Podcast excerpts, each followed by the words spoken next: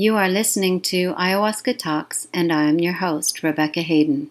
For those of you who are interested in self discovery and healing through hypnosis, please email me at rebecca.hayden at gmail.com to book a free consultation. Welcome to another edition of Ayahuasca Talks. I'm your host, Rebecca Hayden, and today we have with us Neil Gehani. And Neil has worked in product management for 15 years, but is now focused on mental health and well being. He's involved in regenerative capitalism and has founded an organization called Mind Lumen, which helps people to become more informed in terms of choosing psychedelic practitioners and retreats. And we'll get into a lot of that at the end of the show and give you some more information on where you can find out more about that for the moment, welcome, Neil. Thank you, Rebecca. It's great to be with you. We've been planning this for some time, and I'm so glad that we finally found a time that worked for both of us. Um, we've been connecting on LinkedIn, and I've heard a little bit about your integration journey early on. And uh, we haven't talked in a while, so I'd like to open it up by asking you to share how things have been going since last time we talked, since I know you had some profound experiences with ayahuasca, and these things always change us in some ways. And then the rubber hits the road, and we go back to our lives. And I'm sure you've made some changes. I know you've been traveling. How have things been? Like what what kinds of things are showing up for you that that you're growing through and learning through right now? Yeah, so I'm I'm currently in Portugal. So you know, it's it's been the first time in my life actually gone by myself somewhere. So yeah, um, something I wouldn't have contemplated um, before because I was always with somebody or traveling with somebody, and it's the first time I said, okay, I'm just going to go somewhere. So that's something that I hadn't done before, and, and somewhere where I could go spend three months. so a lot, a lot has changed in terms of just what I'm doing recently, but many, many things have changed probably since my first psychedelic experience in in 2017. Um, you know, my first changes probably happened in 2015, I would say, but I didn't have my first experience until 2017. And that was the a recreational um, experience um, and was the only, at that time, it was sort of the first time in my life that I was able to see the world as a five year old child, which I'd never had the opportunity to actually do. I, I'm I, I didn't really have a childhood that I can recall that that was either happy or pleasant or um, uh, anything of the sort. I, I, I was sent to a, a, military boarding school at four and a half. I was handed off to a flight attendant and um, and and uh, on a plane and went to a different country. Um, and um, you know, my uncle put me on a on a train. I don't even remember who was with me. Um, I remember getting picked up at the other end of the the train station, and I remember there's a picture of me crying on the train station, and then um, I was put in a bus, and it was like behind some cages, and um, I went into this cast iron gate, and the gate closed behind me, and then I didn't see my parents for nine months out of a year, from the time I was four and a half till the time I was 15 when I graduated high school. Um, and that was my childhood and none of it was actually fun. Um, mm-hmm. I don't I don't think I remember a fun time. So that's how I grew up. Um, I mean, I knew that it was the right thing for my parents to do, but for the longest time, you know, I I I, I was very angry at them, and and I was hurt, and I felt abandoned, and all those kinds of feelings were there. But I knew that's what they were. They were trying to just get me a good education and and you know I got a good education, so that was good. That that's what allowed me to actually come to the U.S. when I was 16 years old, and um, you know to attend college here. So, mm-hmm. and my career took off from there, and you know I've been working in tech after that. So, so the career was good. Mm-hmm.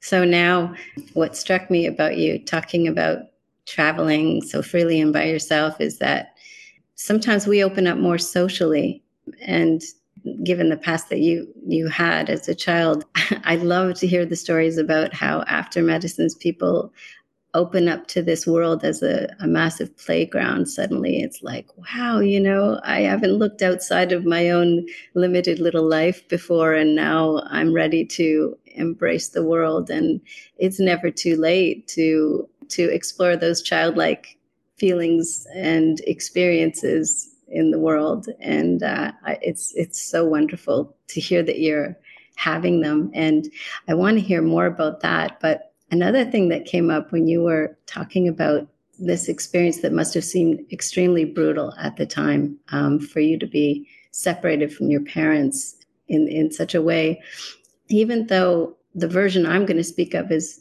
doesn't seem as extreme.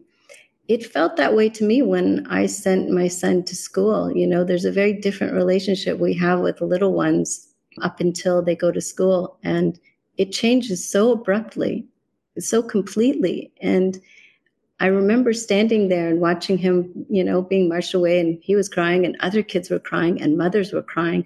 And I'm looking around me thinking, how can this be right? How is this okay? You know, and and I remember thinking, I know this is something that people just have to get over and, you know, all those things. But mm the somewhere deep inside of me, I thought, and then maybe for some of us, it's not okay. And maybe for some of us, we're not meant to go down this road. And at the time, I wasn't the only one making decisions about my my son's life, and it's something that I didn't really have any capacity for pursuing any alternative at the time. But I knew in my mind, you know, there's something we're missing here. you know, this forcing yeah. and separation and it's pretty extreme for a lot of kids and a lot of parents and i'm i opened the door in that moment to another possibility down the road and i felt terrible guilt and i i, I just thought how can this be so wrong when everybody does it and it's the thing to do kind of thing it, it it was breaking me my brain in a way i'm sure many people have seen things that everybody does in life and says yeah but it doesn't feel right so yeah years later, here we are.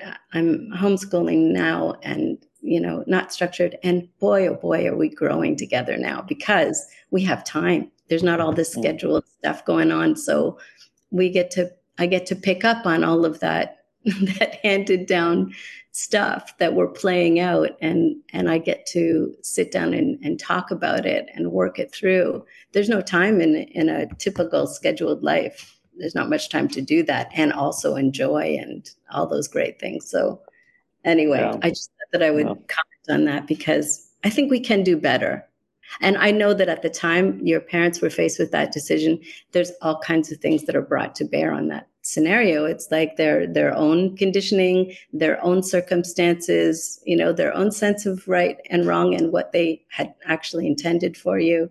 And everybody's yeah. situation is different. So uh, there's no judgment here. It's just we there's so many possibilities for how we can do things differently, right? And I find that exciting.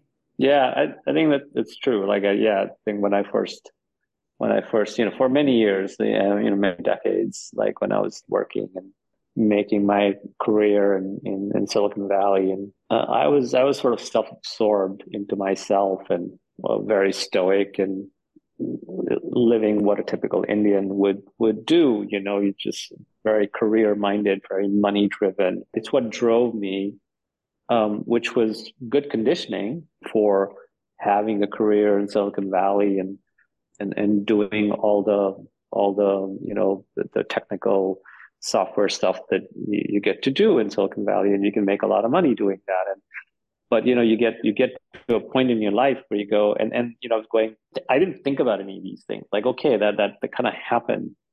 Uh, but I didn't even have time to like really like go back and, and actually reflect um, on that at all.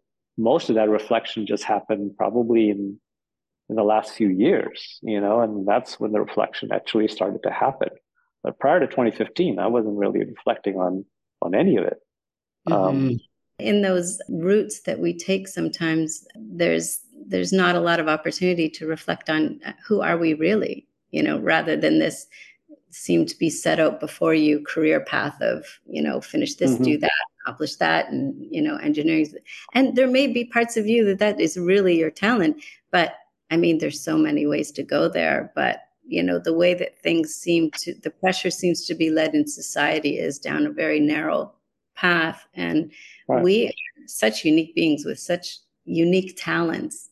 Even if they happen to be in that category, there's so many things that we can do with that. And that's what I see we kind of um, miss out on. And we discover through medicines like, oh, wow, it never occurred to me to take time to think about who I am and what I want and and and right. what kind of gifts I have and how to apply those things.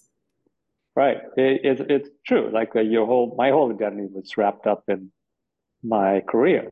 That, that, that is what my identity was. You know, I didn't know, I didn't know there was another side to me. I didn't even know that another side actually existed. So just, just to be able to even discover that there is a side to me that I wasn't even aware is profound. It's, it's, mm-hmm. uh, you know, it probably wasn't until, I would say it probably wasn't until June of 2021 that I discovered there's a whole other side to me that, you know, I was changing. I was changing probably a little by little um, because they were my friends who came up to me and said, You've changed a lot in the last few years. You know, they were telling me this back in 2021. And I had to kind of think back to say, What do you mean that I've changed a lot in, in these last few years?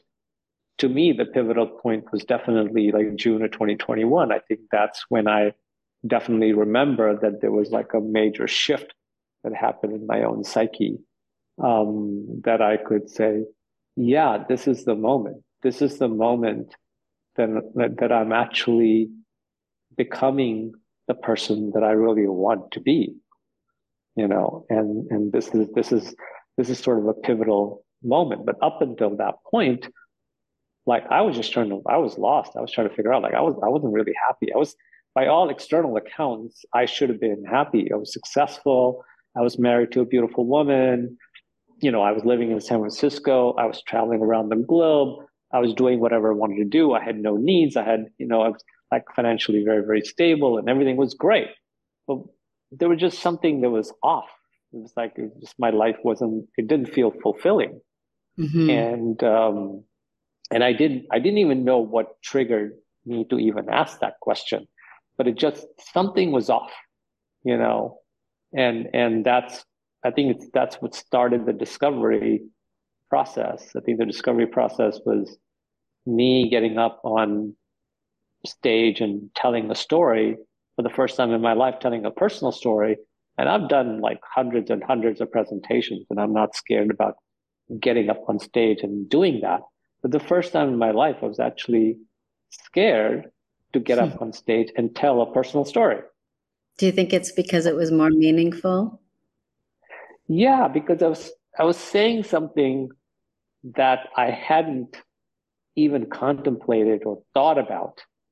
But you know, I was lucky enough that um, you know a friend of mine said you should get up and tell this story, and and I said okay, and then I reached out to the people like uh, there's a storytelling group in the Bay Area, sort of similar to the Moth in LA, and and they said, yeah, we like your story. We want we want to help you with your story, and so they worked with me for two two months and helped me like craft the arc of the story, develop the develop the storyline, and yeah, and sort of had to make it into a digestible eight minute segment.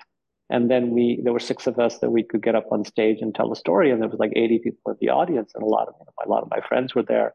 Uh, my wife was there at the time. And I had, you know, I had to sort of really think about that story. Like, what did it mean? Because they were asking me the same thing. Like, it's a personal, you're telling a very personal story here. And so they, they helped me like get to the root, the root of that story. And there was only one story. There's many other stories to tell, but, but this was sort of the one story that was sort of the trigger for me to open myself up for the first time, to be vulnerable for the first time in front of an audience of 80 people. That's really know? powerful. And so back in 2021, then, when your friends started saying that, what kinds of things did you notice about yourself that you could pinpoint and say, yeah, I do know that these things have changed? What kinds of things that you noticed in yourself? The biggest thing that I went from this mindset of it's cliche, but this mindset of transaction oriented scarcity sort, of thing, where every relationship or every interaction is a transaction. You know, going from that mindset to being that sort of an abundance mindset where you just you just open yourself up to someone, even knowing full well that there may be people that would like disappoint you or hurt you or would take advantage of you. But 99.9% of the people are genuinely nice. And so if you're just yourself for the first time, instead of like creating a persona for every different person you talk to, because in, in the mm-hmm. Silicon Valley world, it's sort of, oh yeah, I'm talking to this person. So why, why are they interested in me? And why am I interested in them? And it's sort of some sort of transactional experience. So you have to put up some sort of persona in order to kind of deal with that person. Then you talk to a different person in a different persona, a different person, different persona, and you keep having to deal with this. And so it allowed me to sort of realize after that, it's like, no, I'm I'm just this one person. You know, I'm I'm this fluid, dynamic person, and I just want to be myself. So I don't even have to think about what persona I need to put on, what suit do I need to put on to talk to this person. You know, mm-hmm. I'm just gonna I'm just gonna be myself. And that allowed me to basically be completely stress free. And the stresses went away. I didn't, I no longer got angry. Um, I didn't get upset. You know, even if I was, if I was dating someone, like I was, I was dating this, this woman and, you know, she would get mad at me all the time. And, but I never got mad at her because when she got mad at me, I just, I would just give her a hug. and, and she, she told me like, that's one of the parts she loved about me. She said, yeah you you don't get angry but you also like are loving and kind. And that that's the part of me that didn't exist prior to 2021 it was getting there but it didn't exist.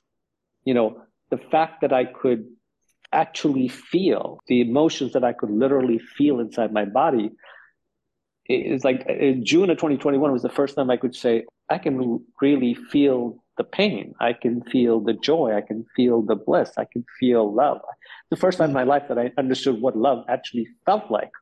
And I didn't feel these things uh, before because I just didn't know. I didn't know what that actually meant or what it actually felt like. Yeah. As you said, though, you know, you're being more yourself. So they were there. They just were suppressed by what you and many of us felt that you know you needed to do to operate in this in this world that you found yourself in this this societal climate right? And a lot yeah. of us do that. They will pull out whatever and we don't even notice it's happening until they're brought to the surface by these medicines and suddenly they're so unpalatable and it's like i can't do that anymore.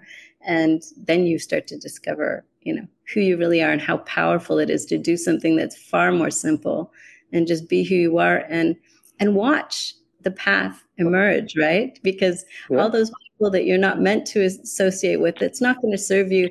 They kind of just drift away. And then, you know, other opportunities present themselves because you're being you. And it's this, you know, there's an elegance to this life when you when you do choose to live it that way because instead of you know breaking your brain over should i do this with this person or not it becomes, as you mentioned, like a more fluid thing, and and things just rise yeah. and come to the surface, and others fall away because you're being who you are.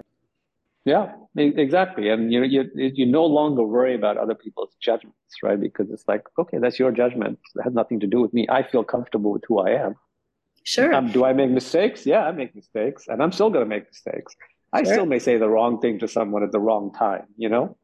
Um, but my heart's in the right place you mm-hmm. know yeah. sure like becoming more comfortable with with the fact that we will make mistakes i think is really important because you know we go much further and become even more fluid on this integration path once we are at peace with the fact that sure we'll make mistakes and and if we were compassionate with ourselves and others you know it, it leads one leads to the other if we're compassionate with ourselves about these mistakes that we'll make. And they're not really mistakes, they're learning opportunities and they're navigational tools in a way. But, you know, the more compassionate we become about that, the more compassionate we are with others, the more things work, you know, really, really well socially.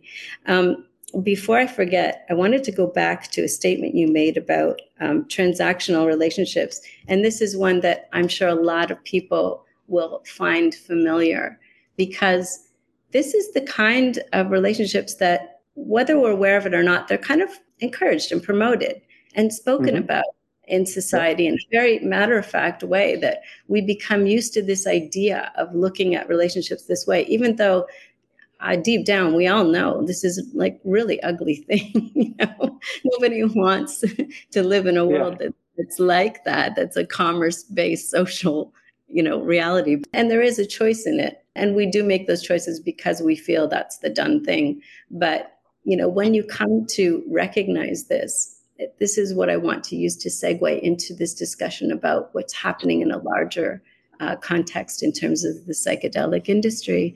So we now have this industry that wants to take these medicines and these psychedelics and put them into the the context that is familiar, the kind of business transactional approach to you know the wellness world that that they're used to. Let's make it into a business. Let's look at our target market. You know, these are things that I think they're going to find are going to be awkward with these medicines because they don't operate that way. And they can do it. You know, it can be done. It's just just like us going about those transactional social social um, interactions it's going to be more tough. It's going to be harder and more awkward and it's not going to flow.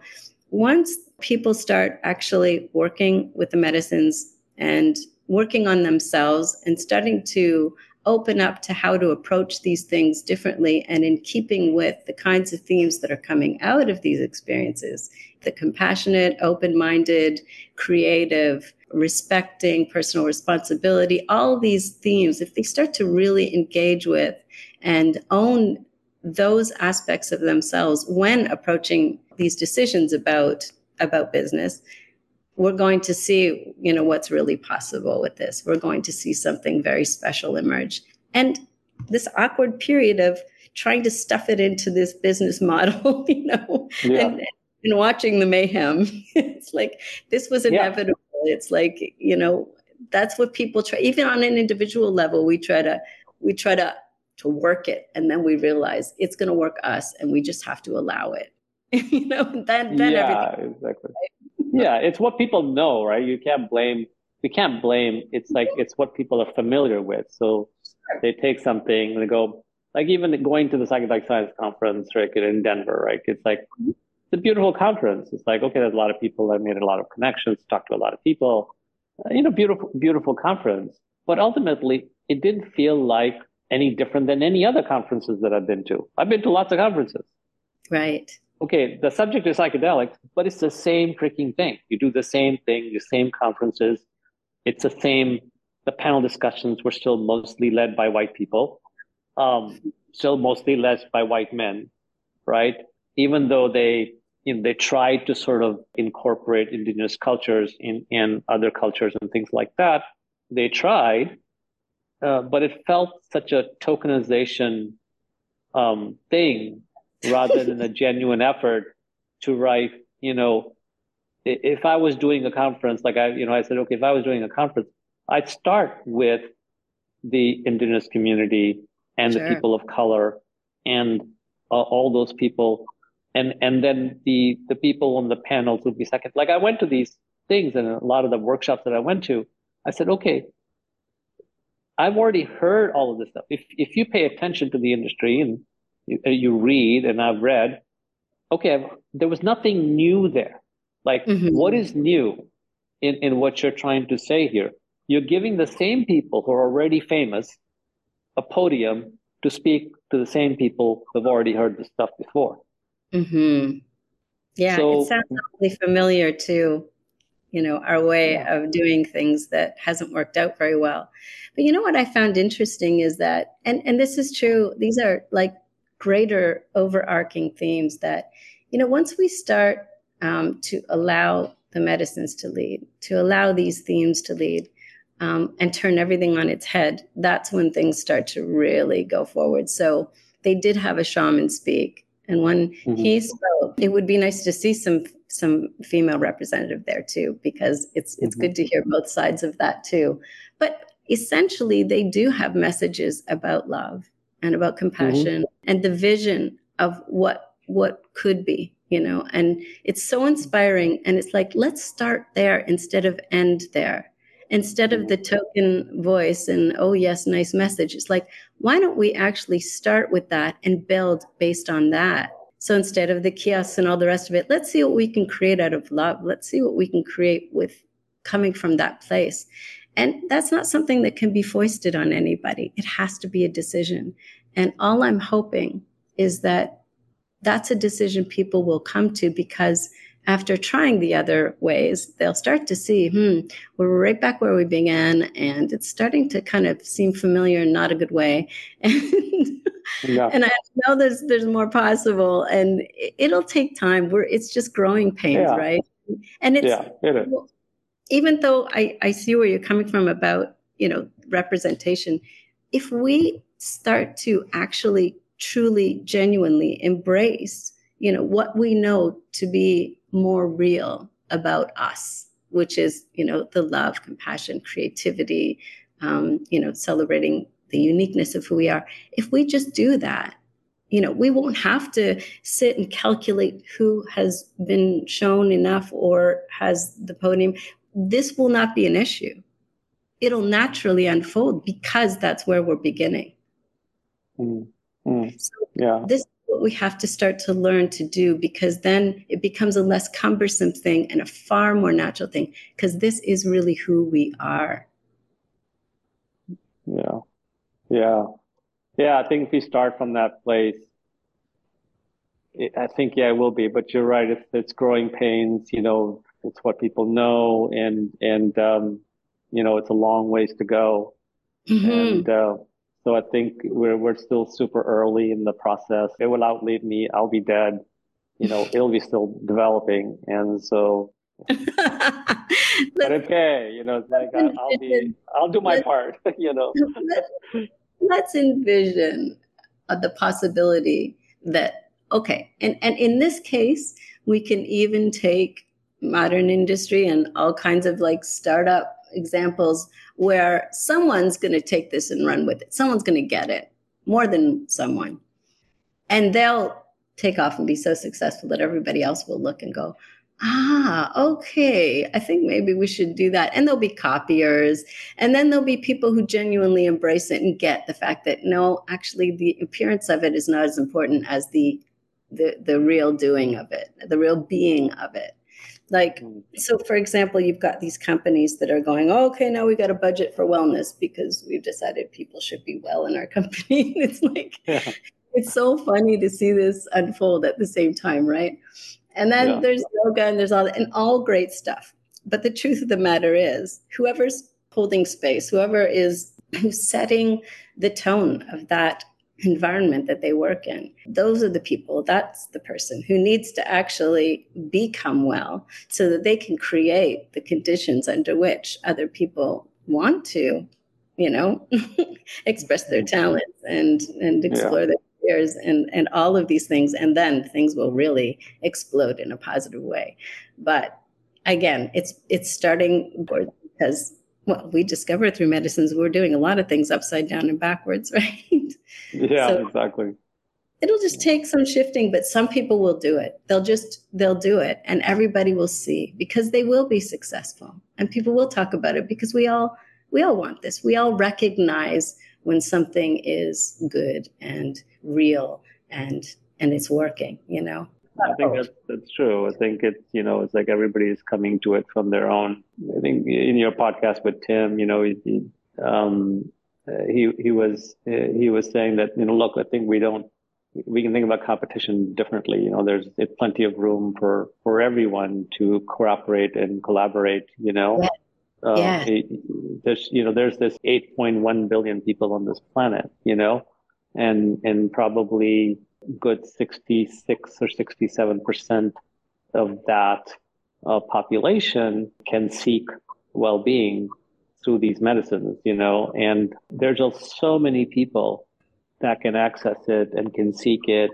And, you know, there's this, diff- there's this dichotomy that, that we have. We think, oh yeah, because we, we just need to look at the research and the research has to be done and people needs to be put through this medical, medicalization funnel, which is a limited funnel uh, that people have to shove through. You've got to define people with some sort of condition or some sort of box so that you can shove them through this medical model, which is expensive and gatekeeping. And I'm going, no, there's people actually who want to seek well-being for themselves that need to be able to access these things for themselves.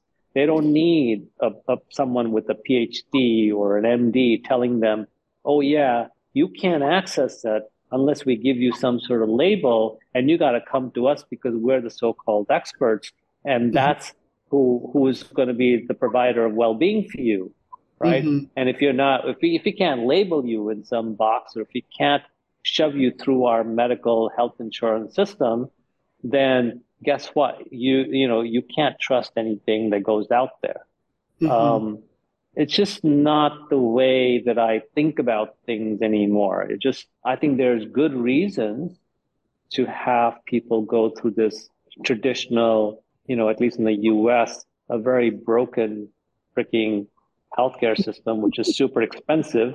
And then we go, oh yeah, let's just shove the psychedelic ones also through this broken healthcare system. And somehow yeah. that's going to be better it's just not going to be better. You know, it's like, yeah, if you're schizophrenic or if you're bipolar, you know, one, um, you know, okay, yeah, for you, the medical model is a good option. But for probably 80, 90% of us, it's actually not a good option. Mm-hmm. The pharma stuff sucks. My sister suffers through depression. She's taken all kinds of pharma shit. Oh, and yeah. guess what? None yeah. of that's really helped her, right? It's like she's gone for six months and I can't reach her sometimes. So I didn't need a doctor to give me a, a diagnosis for me to know that I needed to change who I am and try to be the real person that I want to be.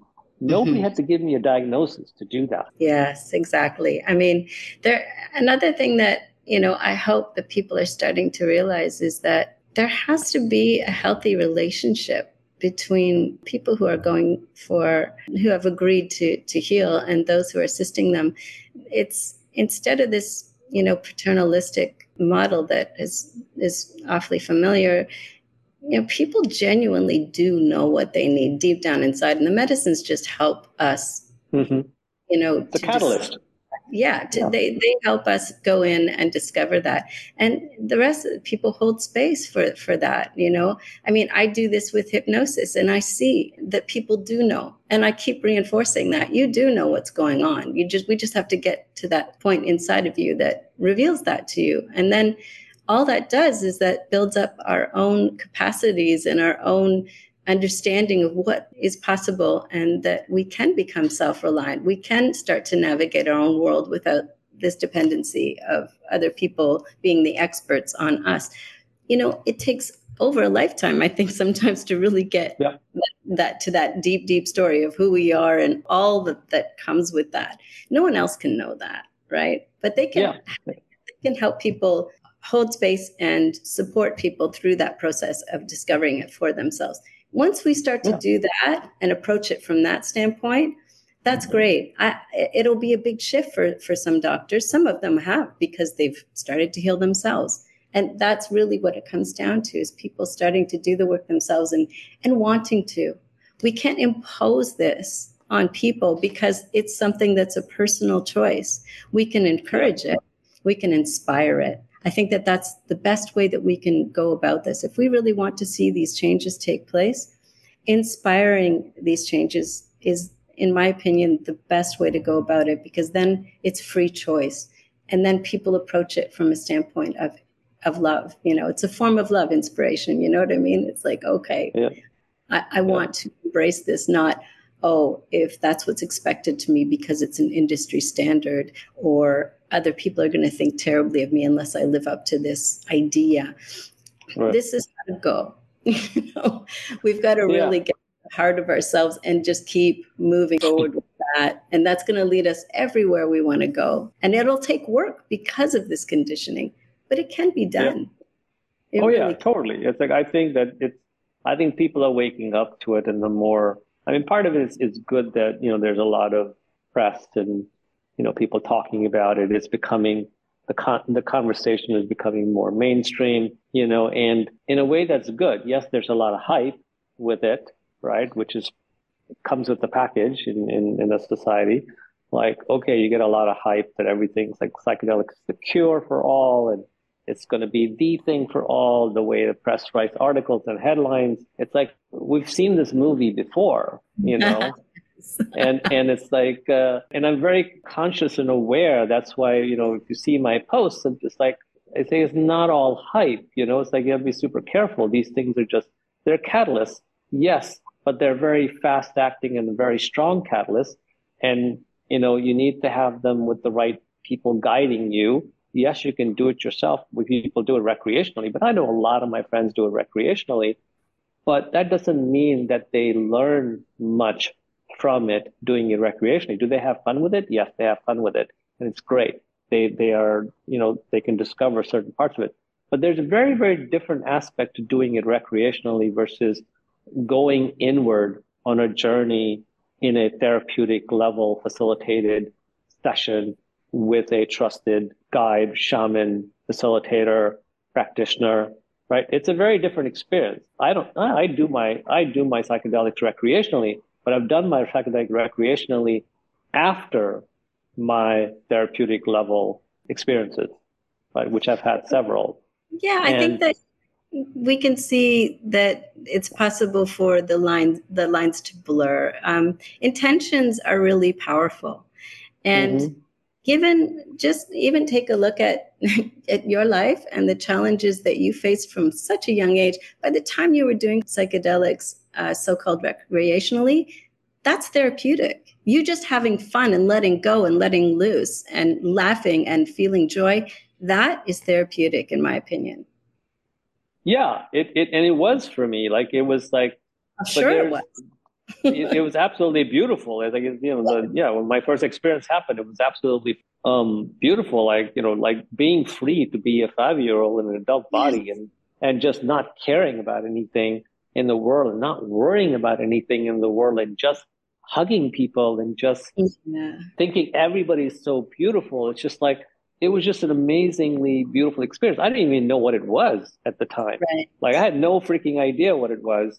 And it was after that that I realized that my my analytical, my logical brain kicks in and go, what the hell was that? And who gave me who gave it to me? And then I, that's what started my research and studying about everything that I, that I wanted to know about psychedelics and how it acted on my brain, you know, yeah. and um, and and that that to me is was the learning experience that I needed to have, but it also took me. Then I realized that oh shoot, I really want to do this sort of in a intentional, you know, facilitated with the right person experience because then it then I started my search and it took me 3 years to find somebody to help me with that aspect mm-hmm. of it.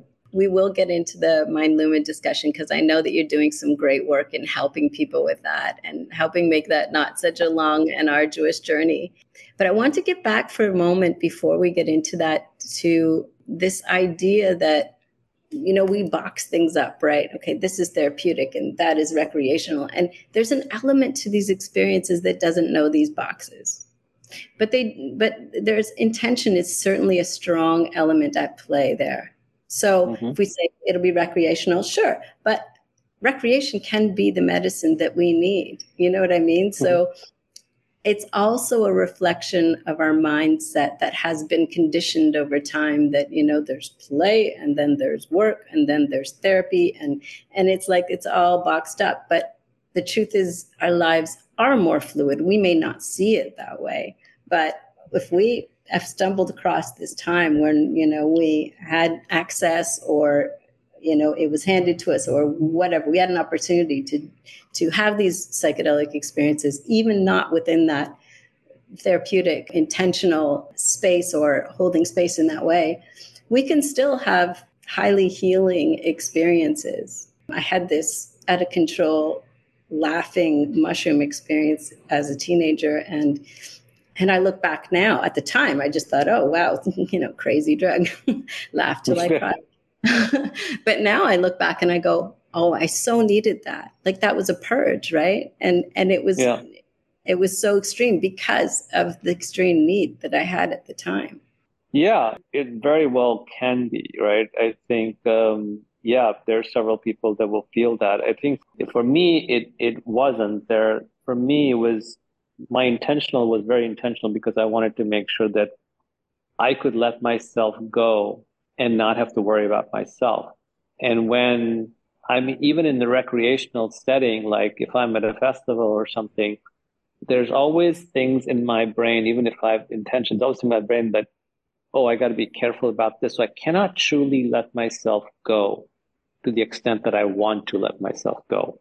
Sure. I can't oh, like yeah. drop my ego completely, right? Because yeah. I still have to worry about my safety and I make sure I don't step on the wrong thing or don't fall into the lake or, you know, like there, there's, there's lots of things that are in my mind at the time that I'm still super cautious about.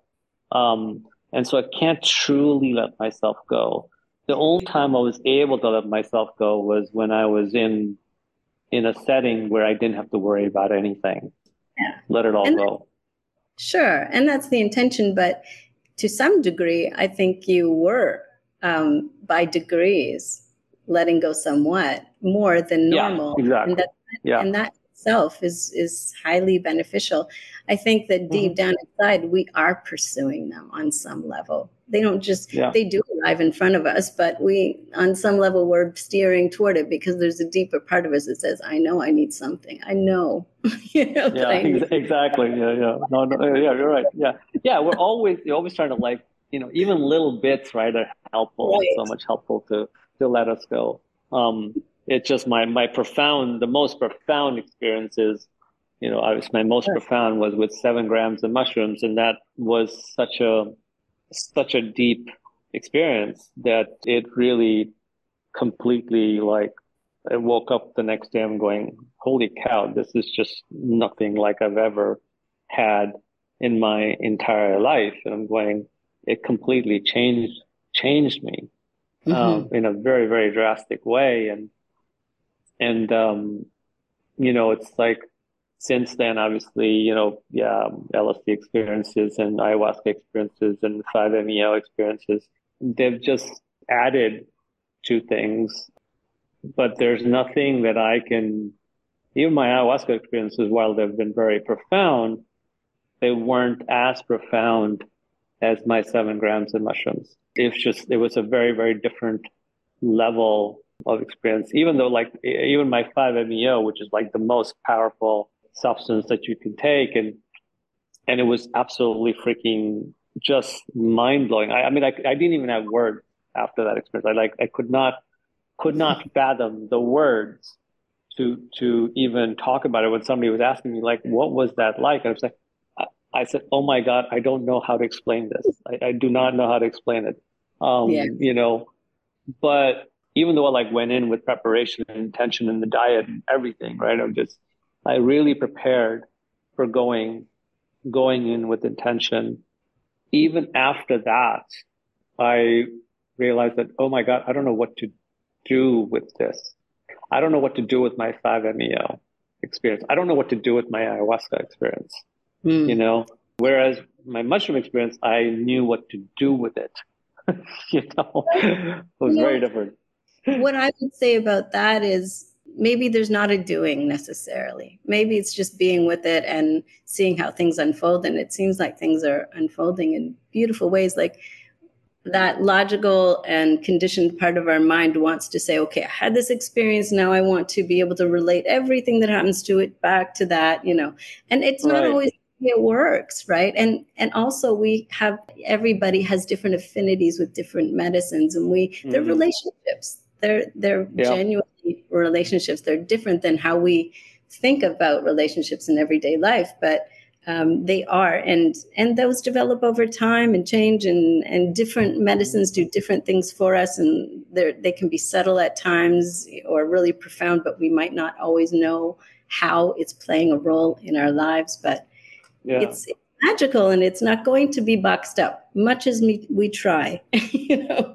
Exactly yeah. I completely agree. It's, it's like you know it's it's not. Everything is sort of a learning experience and i mean i still struggle. I still struggle with a lot of my integration and you know i still struggle with um a, a, lot of things in my life. You know, there's there's um, but now the difference is sort of recognize my struggles and I'm aware of my struggles and and I feel really, really sad in days and I feel super euphoric in other days and and there's days I just feel like in this beautiful state of blissful flow, you mm-hmm. know, which is something I didn't really have.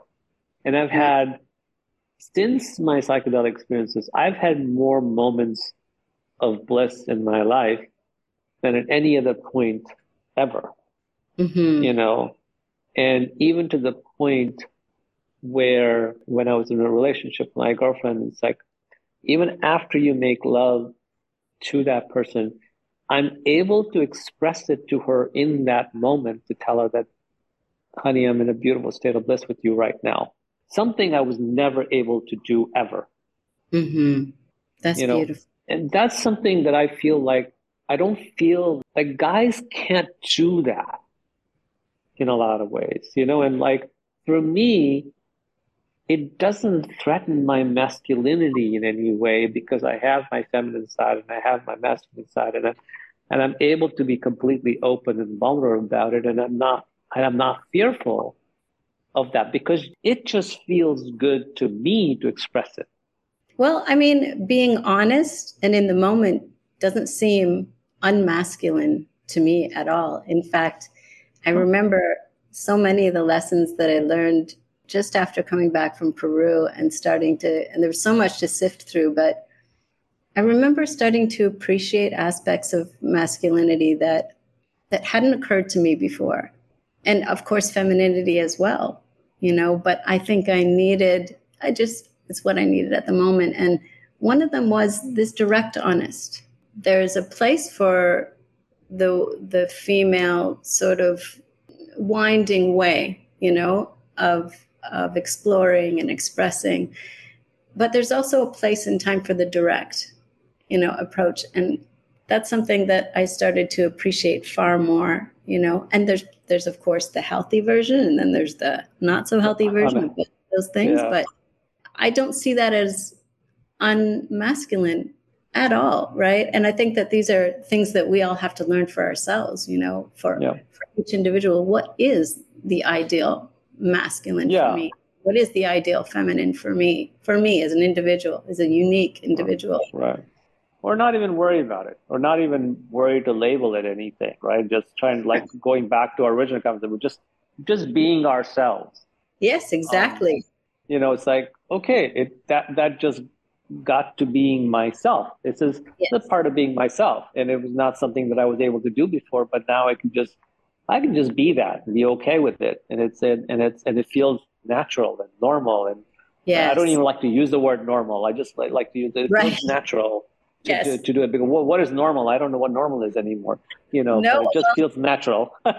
you know. Well, when you think of what normal really means, it's normative, and the norm is not necessarily a healthy thing. So natural is yeah it feels like a better word in these circumstances because we're starting to discover what's natural. And I absolutely agree with you in terms of like, we don't necessarily have to categorize everything, but I do think that sometimes for some people, like it did for me, it came up as a lesson around appreciating certain aspect of masculinity because I needed to I needed to understand that and I needed to feel it. But for you, it came up as this is just me, and that's beautiful too, you know. And then afterwards, the questions masculine, feminine, etc. Exactly. Yeah. Exactly. This segues beautifully into just appreciating how this conversation has flowed, how you've shared so openly and and authentically, and the things that have come up in our discussion that I think were meaningful and the most important. And let's sort of compare that um, because you know we can see the relationship between the personal and then what's happening in the outer world, right? The reflection outward. Going back to industry and the tendencies that we see playing out there, that we have these posts all about like these. Uh, I mean, if we if we looked at it percentage wise, we would see an enormous amount of posts on on studies, studies and outcomes, and this disorder, mm.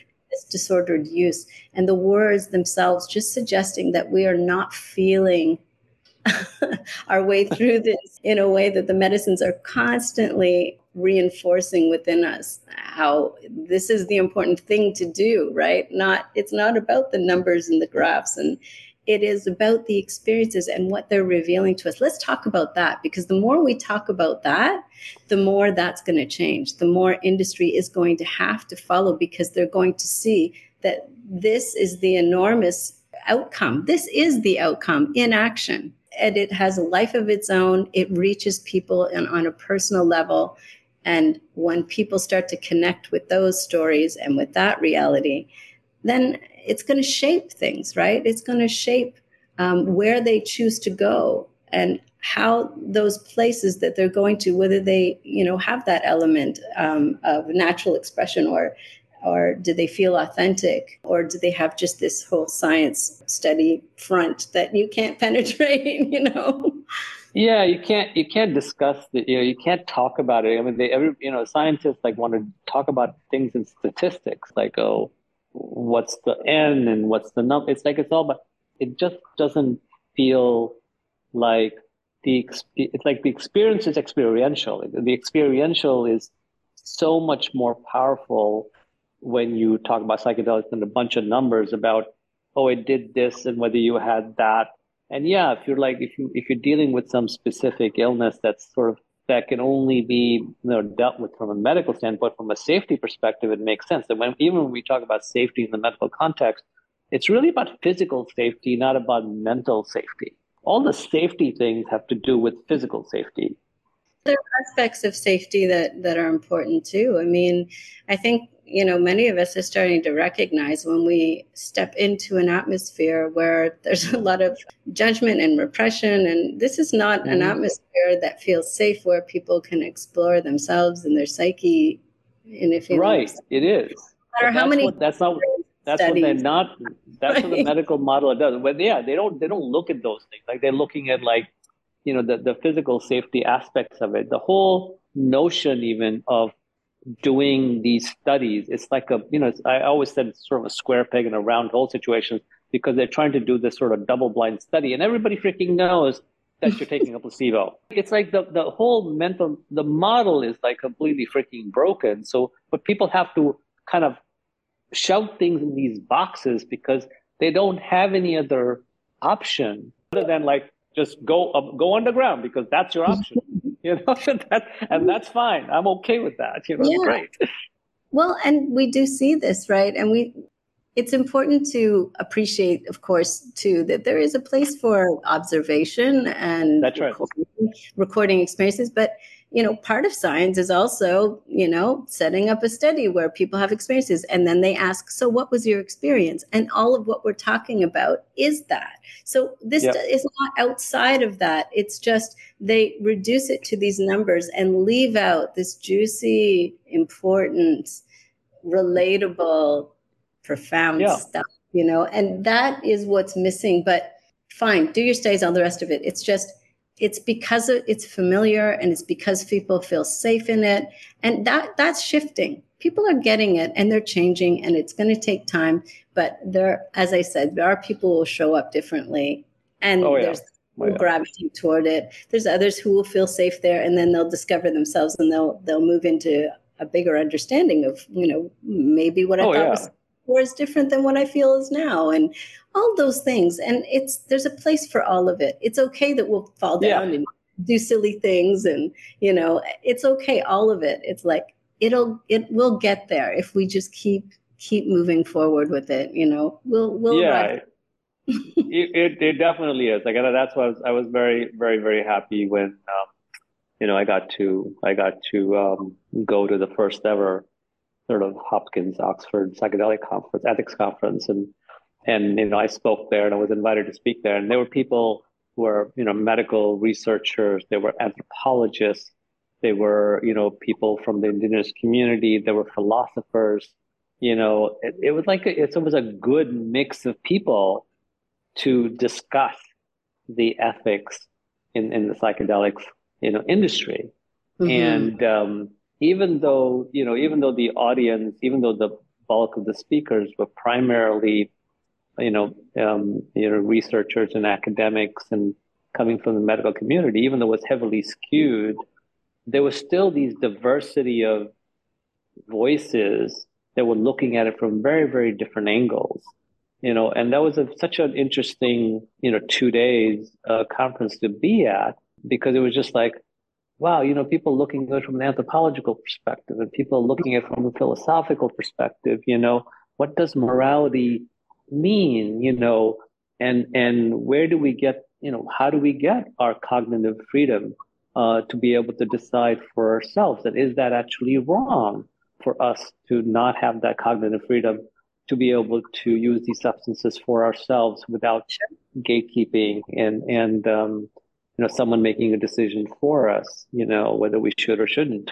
Where are they coming from right? And what does that have to do with their own personal journey? This is this exactly. is important discussion but another thing that i recognize too is that it's obvious that it's going to try to be stuffed into these holes and that what comes out of it too is a tendency that I find very typical of society. There's all this critique of how these people did it wrong and those people did it wrong. And I mean, it has its place, again, just like the studies and all the rest of it, but it's heavy, heavy, heavy on that. How about here's what we would like to see here's what feels good inviting people to consider this aspect of the experience and of exploring moving forward in this way and this is what we'd like to see more of it's a far less punishing and more inviting kind of approach to things and more inspiring. And I think that the more of us that are out there doing that, the more inviting that will be. Because I'll tell you, I haven't personally engaged in this way or considered, I have briefly, but um, not seriously uh, opening a center. But even the thought of it, it's so intimidating. The, the, the amount of responsibility that people take on, like it's not surprising to me that that there's you know big mistakes and all these things that mm. aren't considered and yeah you know there there are people out there just doing the best they can taking all of their wounds with them um, for those who aren't working on them even for those who are you know there's stages and layers and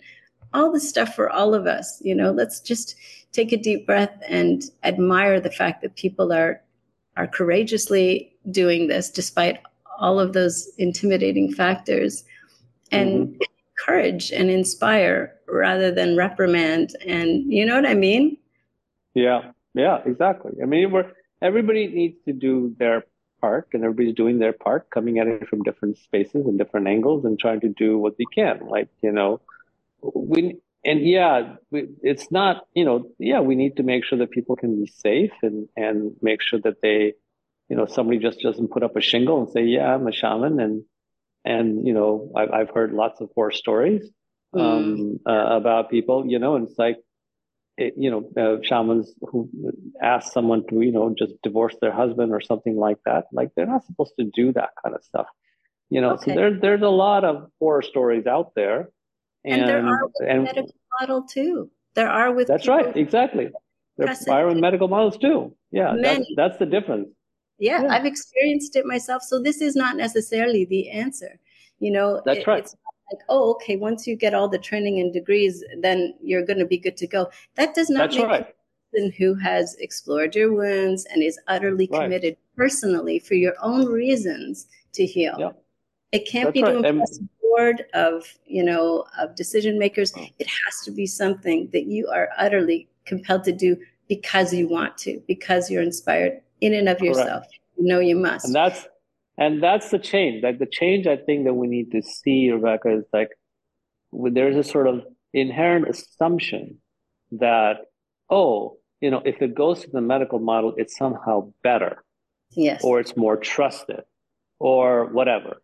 It's just not the case. I mean, we've seen mm-hmm. lots of shit going wrong in the current medical system. Just look at our US medical system today. It's just not the case. Mm-hmm. So we cannot just, but we, we somehow put people on pedestals, you know, because they have a bunch of letters behind them. them. It's not that it's not that they're not good people. They are. I met very wonderful people who are doing this work very, very diligently and and very thoughtfully and and they're very, very diligent about trying to do these things, right? But the system as a whole is sort of elevated to this level because of the society does this and somehow thinks that, oh yeah, there's at some pinnacle and only if it's through that pinnacle, that model, that is better. But if it's not through that model, it's somehow not good or not better. And that yeah. just isn't the case. You know, it's just like there's there's mistakes on all sides. You know, there are bad things happening on all sides. And we need to put those things in perspective. And yes. you know, and and and you know, my role is is to say, okay, yeah, I don't care if you're going to a ketamine clinic, but just because you're going to a ketamine clinic doesn't mean it's the most ethical and reputable ketamine clinic. Yes. You know. Yeah, I mean, another thing is that we're learning to do too is to again start to tap into our, our own intuition and start to really cultivate that, because the outside world will have all kinds of opinions about this, but then there is this internal navigation system that the medicines are helping us to improve, discover, um, explore, and have a better relationship with. So let's start now. And I'm not saying that at the beginning there won't be some bumps in the road. Of course there will. We we're not used to navigating our world this way. But it is ultimately, I think, where we need to go because yeah. we can't have if we're really going to be personally responsible which again is another tremendous theme that we're getting through all this work with medicines is that this is something we have to come to terms with. Then we can't hold some advisory board responsible. We have to hold ourselves responsible. You know the whole medical system the way it's set up and the kinds of protections that they have and then you know censures and all of this it's all about you know carrot and stick and and and avoid being punished or found out. Have all these lawyers to protect you. It's it's a very harsh system. What i envision for you know the medicines if we allow them to drive us if we allow them and what they're teaching us to to you know to guide us is is more of a fluid system more of one that is that is about learning you know by discovering and being okay with admitting when we're wrong and saying what can we learn from this? You know not oh how dare you and you're out of it and you're punished and banished forever. It's like and and if that person's wound showing up in that experience then let's you know let's provide an opportunity for that person to explore that and and really heal. Wouldn't that be inspirational instead of this you know shaming and and and all of this harshness? You know we really have to find a way to approach things differently, and we will have such different results. I believe. Mm-hmm. Yeah, I think I think we need we needed a very different approach. Um, yeah. So let's now talk about what you created in Mind Lumen to help people who are navigating that initial sort of where can I go to get medicines? What how do I navigate this whole um, world of psychedelics and the possibilities of, you know, um, modalities and options and all of these things. Yeah, I mean, you know, we like it, it obviously started like after my after my experience and you know the the, the difficult journey that I had. Um, so it's it's designed primarily as a you know a harm reduction navigation service. So I, I don't want to even call it a harm reduction because it's really a risk reduction uh, navigation service, right? It's, there's always risks involved. Life is full of risks.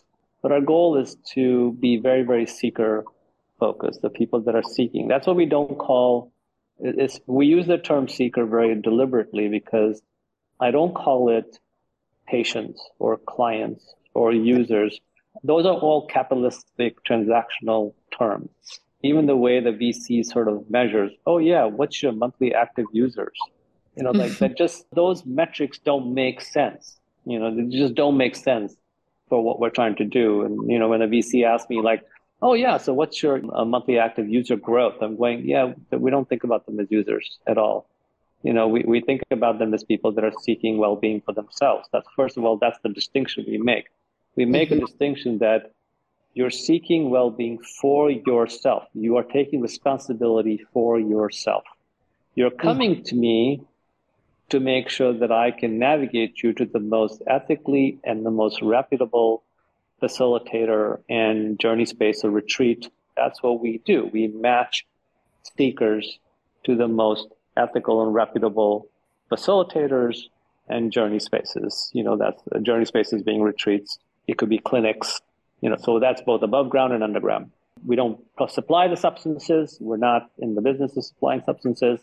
We don't deal with substances at all. With the services, uh, services business, the services platform, and everybody pays. Right? It's not like, oh yeah, I'm only. You know, a lot of people told me like, yeah, you should just charge the facilitators and make it free for the seekers. And I said, yeah, if I did that, then what I would happen, I would be beholden to where my revenue would be coming from, which is just from the facilitators. And my whole point is that I'm very seeker focused. So that would be going against what my philosophy is, you know, and not being seeker focused. So, so, this leads to regenerative yeah. capitalism. And I know that's a big topic, but if you could yeah. so within that context kind of like explain how that works a little bit and then and then provide the website and maybe where people can reach you as well. Yeah, so regenerative capitalism actually comes from you know uh, the environmental movement, right? It, it, that's where it came from, and the idea is simple in the sense that they're local communities. So you you know you're in local geographies, local communities, and you and you work within the local community, the local and then you you interconnect to the other local communities. And so the the, the circulatory system you know happens within the community so the seekers you know will pay for services for from the facilitators and you can create sort of an economy based on that that's some of the nonprofit work that we want to do because that's we use Mind Lumen as a way to generate revenue to fund the nonprofit side, right? So that's it's a hybrid model, which is very similar to MAPS uh, that we use. So the so Mind Lumen is going to be a public benefit corp, and then there's going to be a nonprofit which does some of the more research oriented work on regenerative capitalism, on ethics adjudication, on, on distributed and decentralized governing models. And those types of things take a lot of research and energy. And that, that all that work happens in the nonprofit side because that's something that's not something that's going to happen immediately. And no VC is going to freaking fund that. So mm. we use the, we use MindLumen as a platform for us to generate the revenue in order for us to pay for the for the nonprofit work. And that's where we do things like, hey, how do we subsidize people who can't afford access? You know, how do we uh, how do we pay for practitioners to get educated and trained and, and keep trained? Like how do we how do we subsidize that?